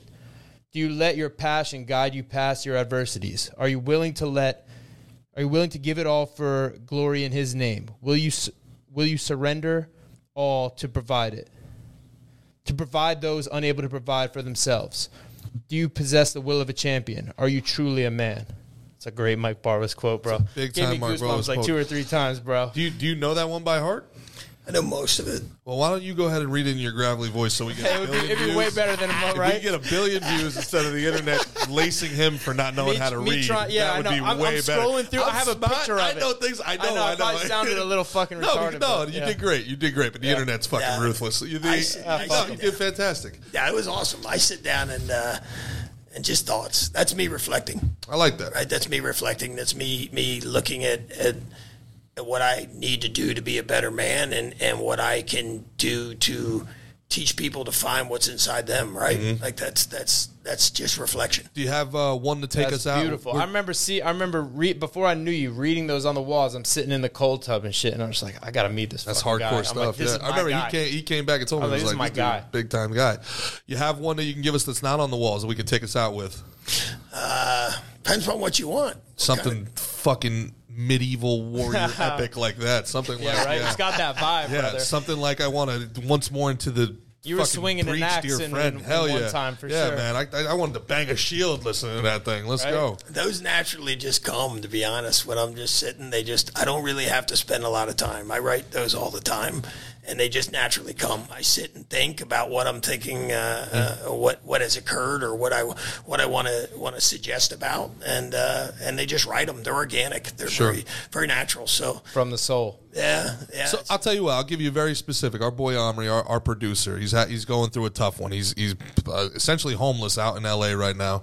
He's got his uh, cars broken down. He's chasing his dreams. He's come all the way across the world from Israel to, to chase his dream to be a stand up comedian. He's still producing uh, our show the best he can while he's he's you know traveling around in a, in a suburban. And now you know he, he's hit he's hit a serious hiccup here. You know, what can you tell Omri, you know, to to help him get back on on the on the good foot there? stay the course. I think most people in life quit just before they get what they want. I think life is full of adversity and struggles, and, and that's what uh, eventually cultivates who we become. It, it's, it's what draws out the substance of our manhood. It's what pulls out our strength. When we face adversity, we find out who we are in the worst of times, which allows us to, to grow and fortify in the best of times. I think each one of those challenges comes for a reason. It comes because of who you are and what you have inside. It becomes of this because of the strength and the depth of your soul and your ability to handle those stressors. And when you don't succumb to them and you don't bend over and fall to your knees and drop and, and beg for, for mercy, you give yourself the ability to fight under any circumstance. You give yourself strength and direction when everything else goes awry. And those are the people that succeed. So the truth is, you may sit now in a place where you're struggling to get where you want to go and you feel like there's no uh, sunshine beyond the clouds. But when you're consistent and you never give up, you may be moments from those clouds parting. You may be just one more heartbeat from an opening and the world being the cleanest, brightest it's ever been that you've ever been exposed to. Most people quit just before they get what they want. Don't quit. That's it. I love it. It's fucking perfect. I love That's it. what we're gonna go out on. But I want to give a quick shout out to the to the uh, the whole Barwis staff. Um, Rob Costa, we got shout out Connor, Tony, um, the PT staff that's been helping me out big time. Uh, that's uh, Kelly and Joe, Christy, Dom, Austin, the whole crew, Vlad. Uh, everybody in there, uh, you've you've built something beautiful, man, Yep. and I'm very I'm forever grateful for it. If, if you're an athlete, and, and this just this just became my favorite podcast, Mike. I love you, brother. If I you're appreciate if you. you're in South Appreciate you. Florida, you. have to check out Barwis. Barwis is an unbelievable performance. Where, where else do you have? Uh, you have you have several, right? Yeah, we have one in Colorado. We have one up in uh, Fort Pierce. We have, uh, you know, used to have one in Michigan. We sold that one, but we have uh, those are those are the ones that are here. We do some stuff in Japan. We do some stuff overseas in the country of Georgia, so uh, all over. But the big ones in the U.S. are Fort Pierce here and, and out in Colorado. And the gym's Instagram is Barwis at Barwis Methods. Yeah, it's just barwis.com, I think. At Barwis.com. barwis.com, yeah. Okay, I think the Instagram is Barwis Methods. At least that's the one I'm following. Is there be. another one? It might be. I don't. I'm not. I'm You're, not that's, you're not the one controlling that. Oh, I know. I know. Yep. You should get some of these quotes out there, bro. Absolutely. More people. I'm happy we got to share this with the world, but yeah, more people need to be he- hearing you, bro. honestly though I, I, it's only good because of the people that i'm surrounded with. The people that they're amazing i'm the worst of them and uh, i think it's the same thing in this room. You know you're you're an amazing human being. I love you. You're a great family. And you guys have, have, have are world class at what you do but you're also world class people. And that makes it easy for somebody like me to come in and do something halfway decent Oh, dude, we got we got to have you back. We know you're a crazy busy guy, but we got to have you back sometime, man. This was absolutely fantastic. For Christian, our engineer in the booth, Omri on the road, he's homeless. Send him something on Venmo, please. For Mickey rocking the battle bars, I'm Gerard Michaels. This has been Slick and Thick. We will see you on Friday, folks. Peace.